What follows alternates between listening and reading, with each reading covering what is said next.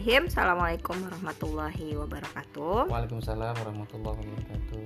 Ya, kembali lagi bersama saya dan Kang Ageng. Kali ini kita mau ngobrolin sesuatu yang um, happening karena uh, kita alami dan mungkin pertama kali ya, mungkin pertama kali karena tarawih di rumah gitu ya, di tarawih di rumah karena terpaksa ter, terpaksa, apa enggak sih ya, terpaksa, ya terpaksa karena Bisa social distancing gitu kan hmm. nah sebenarnya kan kebijakan ini uh, baru ya baru karena mengingat angka positif COVID-19 sendiri kan makin hari makin banyak, banyak ya kan? terus grafiknya. Nah, akhirnya kan um, tangsel itu mulai kapan sih? Seminggu yang lalu lah. Tanggal 18 ya. Hmm. Tanggal 18 atau pokoknya beberapa hari yang lalu atau seminggu yang lalu uh, mulai ditetapkan untuk PSBB sebelumnya kan ya hanya sebatas himbauan himbauan biasa ya. Nah sejak PSBB ditetapkan uh, itu kan mulai uh, pengawasan ya pengawasan dari pemkot polisi TNI dan lain sebagainya. Plus yang agak sedikit mengejutkan dan mungkin agak sesuatu uh, jadi baru gitu ya PSBB itu diterapkan beberapa satu pekan beberapa saat sebelum Ramadan mulai. Nah biasanya kan kalau misalkan uh, Ramadan pertama masuk Ramadan itu kan kita tarawih di masjid. Mungkin untuk sebagian masyarakat ada sedikit penolakan dan mungkin ada sedikit uh, kaget ya. Biasa sholat di masjid tarawih bareng-bareng bukaan eh bukaan bukber gitu kan terus sekarang terpaksa melakukan segala sesuatunya di rumah. Nah salah satunya yang agak menarik ada satu meme gitu ya. Meme atau meme sih? Hmm, meme. Meme. Ada sebuah meme yang uh, lucu. Menurut saya lucu. Tapi satu sisi juga jadi mikir juga. Uh, mungkin teman-teman udah pada tahu ya meme-nya udah, itu udah nyebar di uh, trending lah ya mungkin. Trending. Uh, jadi uh, meme yang uh, di mana bapak-bapak gitu ya seorang bapak mengimami terpaksa mengimami mungkin. Terpaksa mengimami uh, keluarganya di rumah karena memang tidak ada kegiatan tarawih di masjid. Mungkin itu satu sisi lucu ya lucu gitu kan karena ya digambarkannya si bapak itu sampai uh, keringet keringet basah gitu kan. Tapi di satu sisi mungkin itu juga yang dirasakan oleh bapak sebagian besar bapak-bapak atau sebagian besar uh, kepala keluarga. Untuk ya beberapa bapak yang sudah punya hafalan atau terbiasa mengimami sih mungkin lolos-lolos aja ya. Nah tapi untuk beberapa bapak-bapak mungkin itu agak agak sedikit menakutkan. Bahkan ada beberapa yang uh, memilih sampai tidak tarawih gitu kan atau sampai nekat untuk pergi ke masjid atau musola gitu untuk menghindari uh, itu gitu kan ya karena memang tidak tidak terbiasa jadi imam. Nah, menurut Kang Agung sendiri uh, tarawih dilakukan di rumah selama masa social distancing itu kayak gimana sih? Ya memang sih bikin bikin keder ya bapak-bapak ya. Keder. Iya bikin keder takut gitu soalnya tidak biasa mengimami biasanya sholat di masjid tarawehan apalagi bulan puasa kan identik sama taraweh.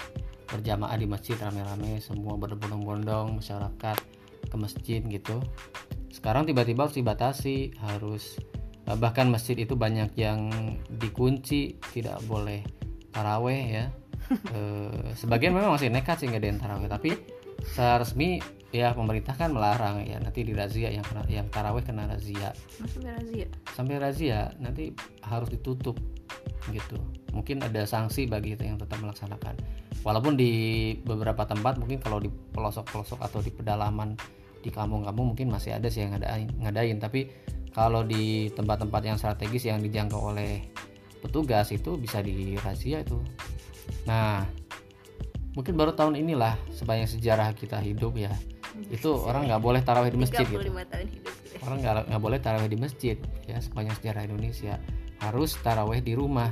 Nah, tiba-tiba uh, ada jamaah-jamaah baru tidur di rumah-rumah.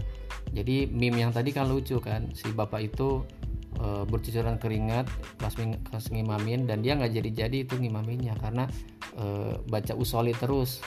Nggak nggak beres-beres baca usolinya sampai setengah jam kata anaknya di belakang itu. Bapak sudah setengah jam nih usoli usoli terus kok kapan sholatnya gitu.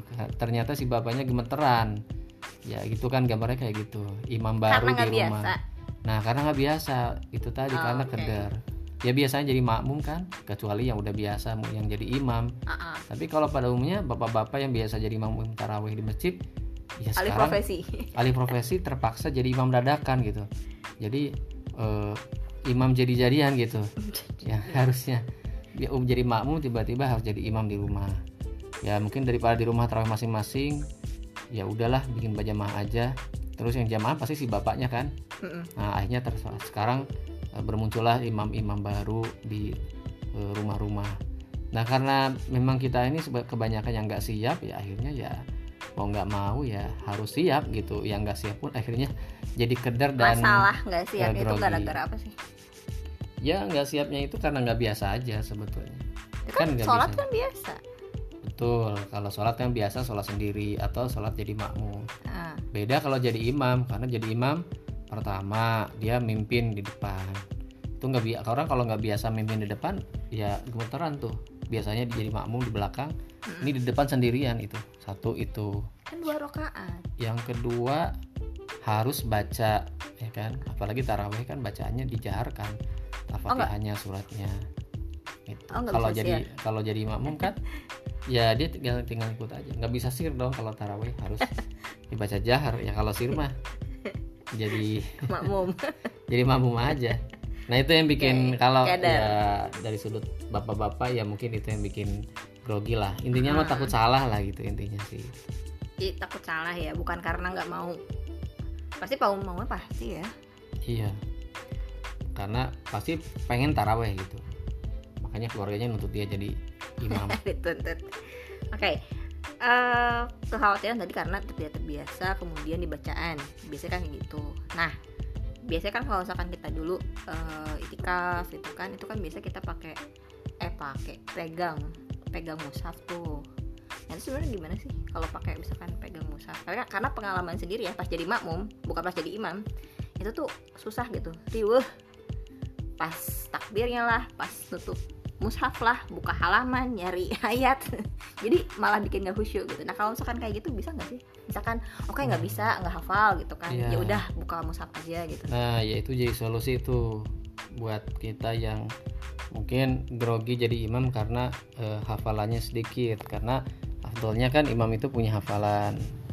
Tapi sebelum ke hafalan Quran, kalau Fatihah mah kan wajib ya. Jadi eh, untuk bapak-bapak yang jadi imam sekarang di rumah jadi imam dadakan, Hmm. pertama fatihahnya coba benerin dulu. Pastikan dulu baca fatihahnya benar karena yang wajib dalam sholat itu al-fatihah. Itu kalau al-fatihah itu harus- harus hafal. Masa untuk fatihah aja buka buka mushaf kan buka Quran. Fatihah mah harus hafal dan bacaannya harus benar pertama itu benerin dulu al-fatihahnya. Satu benerin al-fatihah. Nah sekarang Oke. kalau untuk baca suratnya nah gimana nih nggak hafal? Mm-mm. Ya sebenarnya kan nggak wajib harus pakai surat yang panjang-panjang ya trikul bisa trikul bisa gitu kan maksudnya uh, masa sih bisa sama aja An-Nas gitu. iya boleh gitu rokat satu kul huwallahu ahad rokat dua kul huwallahu binas nanti rokat ketiga kul ahad lagi. Terus begitu tapi kan masa sih mau mau gitu terus ya baca aja eh, surat-surat yang dihafal. Kan tarawih itu tidak wajib surat panjang. Alif sehafal kita bisa? aja. Bisa. Oh bisa oke. Nah, Ya, cuman kalau kalau misalnya aduh udah kehabisan bahan eh, surat nih, pengen baca surat lain tapi nggak hafal. Mm-mm. Nah, solusinya baru bisa sambil pegang mushaf, boleh. Maksudnya sambil pegang Quran. Teriu. iya, ya memang riweh memang perlu cara-cara supaya mushafnya itu tetap terjaga atau terhormat. itu kan biasanya tuh kan kalau misalkan mis- eh, kita pegang nih gitu kan itu kan buka halaman pegang posisi eh itu justru malah bikin gak khusyuk tuh gimana Eh, kekhusuan itu kan nggak dilihat dari situ ya kekhusuan itu adalah kehadiran hati dalam sholat gitu nah selama yang penting ketika kita eh, bergerak karena tangan kita gerak jadi kita gerak untuk membuka Quran. Mm-mm. ya diupayakan gerakannya itu nggak terlalu banyak gitu kan. Buka satu lembar sekali terus jadi nggak riweh. Wah di kebak kebak kebak gitu ya. Iya tidak usah terlalu banyak memba- buka-buka Quran. Kan eh, satu rakaat misalnya satu halaman atau dua halaman. Satu halaman. Jadi nggak usah terlalu banyak gerak. Tapi itu bisa. Atau kalau sekarang kan bisa diganti oleh HP itu lebih praktis lagi karena nggak harus membuka lembaran-lembaran dan ketika ditaruh di bawah pun lebih aman karena itu HP kalau Quran ditaruh kan di bawah maksudnya ya, kan nggak boleh di bawah. taruh, ya, harus kalau memposisikan dengan ya, posisi ah, yang makanya bisa diganti oleh HP supaya lebih aman. Kalau Quran kan taruh di bawah kan eh, terkesan tidak terhormat gitu kan. Kita jadi menempatkan nggak pada tempatnya kalau Quran. Kalau Quran Quran beneran ya harus di eh, harus ada meja di sampingnya supaya begitu ruku dan sujud disimpan. Disimpan dulu di atas meja. Tapi kalau HP sebelum kita ruku kan HP-nya bisa di di Oh, lock di, screen. ah, di lock screen supaya eh, dianggap eh, Qurannya sedang tidak ada gitu. Karena kalau HP itu kan dianggap Quran itu ketika memang eh, sedang dibuka Qurannya. Oke. Gitu. Beda dengan mushaf fisik ya. Jadi bisa lah bisa pakai bisa lah cara-cara ya kayak jadi gitu. solusi ya. Bisa jadi solusi sebenarnya. Bapak-bapak bisa jadi imam gitu. Allah bisa gitu. jadi nggak perlu terkeder nggak perlu takut sampai akhirnya berhenti. Bahkan istilahnya tara- sholat tarawih nggak berjalan sama sekali. Karena kan sholat tarawih sendiri Iya. kan langka banget ya. Betul, walaupun itu sunnah tapi sangat dianjurkan di bulan Ramadan. Karena dijanjikan akan dapat ampunan bagi orang yang eh, menunaikan qiyam atau menunaikan sholat di bulan Ramadan. Bukan hanya saum tapi qiyam. Jadi siangnya itu siam berpuasa, malamnya itu qiyam itu sholat malam yaitu sholat tarawih itu wajib atau Gitu. sunnah sunnah hukumnya. tapi Kalau siam wajib, kalau qiyam sunnah. Oke. Em, tadi hukum baca mushaf sudah, cara mengatasinya juga udah. Terus punya sedikit tips and trick Trik apa nih? supaya pede misalkan. supaya pede ya kalau pede itu kan masalah mental ya masalah mental gitu sebenarnya itu aja jadi sarana latihan juga karena sewaktu-waktu juga kita eh, sebagai bapak-bapak nih suatu waktu akan diminta ja- jadi imam di masjid ya harus siap juga suatu waktu gitu apabila misalnya imam rawatibnya lagi nggak ada gitu nah kapan lagi nih sekarang eh, kesempatan yang baik untuk latihan jadi imam? Ini kapan lagi? Inilah hikmah ya. Hmm. hikmah lockdown hikmah psbb eh, hikmah dari corona ini di mana kita sholat di rumah. Salah satunya adalah ini akan menjadi sarana latihan kita untuk mengimami sholat. Jadi tetap harus disyukuri ya. tetap disyukuri. Kapan lagi coba kita latihan jadi imam ya, untuk sholat? Dan sholatnya juga kan sholat sunnah ya sholat tarawih. Mm. jadi tidak usah takut lah kan juga Rasulullah SAW juga sholat tarawih itu sepanjang hidupnya itu hanya tiga kali di masjid selebihnya di rumah gitu Mm-mm. jadi sebetulnya eh, kita kalau sholat tarawih di rumah sebetulnya juga menjalankan salah satu sunnah juga Oke. sholat tarawih di masjid itu sunnah karena itu yang di di apa ditetapkan oleh Sayyidina Umar sedangkan Hmm. sholat sunnah di rumah juga sunnah juga karena itu yang diamalkan Rasulullah SAW Oke. jadi dua-duanya sunnah lah tergantung kondisi ya kalau kondisi sekarang kan memang lebih baik di rumah ya daripada me- membuat kerumunan di masjid karena kalau tarawih di masjid pasti jamaahnya akan membludak ya sebaiknya Malah di jadi rumah doror ya. masih Bahaya. malah jadi doror malah sebaiknya sekarang di rumah aja dan ini kembali tadi ini adalah eh, kesempatan lah buat para bapak untuk Mm-mm. melatih diri kalau di hadapan keluarga kan ya kalau salah-salah dikit kan ya masih belum terlalu malu ya. Yang penting kan syarat dan rukunya terpenuhi jangan sampai batal Oh, yang gitu penting ya. syarat dan rukun. syarat rukun yang wajib-wajib harus ada al-fatihah Oke. harus ada. Ya gitu. Tapi kalau nanti di hadapan jamaah yang lebih besar kan harus lebih siap lagi makanya latihannya di rumah gitu. Oke. Mungkin udah cukup ya seputar tarawih di rumah dan eh, bagaimana bapak-bapak dan para calon bapak gitu ya mempersiapkan diri eh, dari PD, kemudian cari-cari ilmu lagi soal eh, tadi rukun dan lain sebagainya ter- terkait itu dan tadi ya di tengah-tengah eh, kesulitan yang sedang kita hadapi ada beberapa hikmah yang bisa diambil salah satunya adalah belajar untuk mempersiapkan diri jadi imam. jadi imam Oke. betul Oke mungkin eh untuk seputar tarawih di rumah cukup sekian. Oke. Mudah-mudahan ada manfaat yang bisa Amin. diambil. Uh, hadanallah wa iyyakum ajmain. Assalamualaikum warahmatullahi wabarakatuh. Waalaikumsalam warahmatullahi wabarakatuh.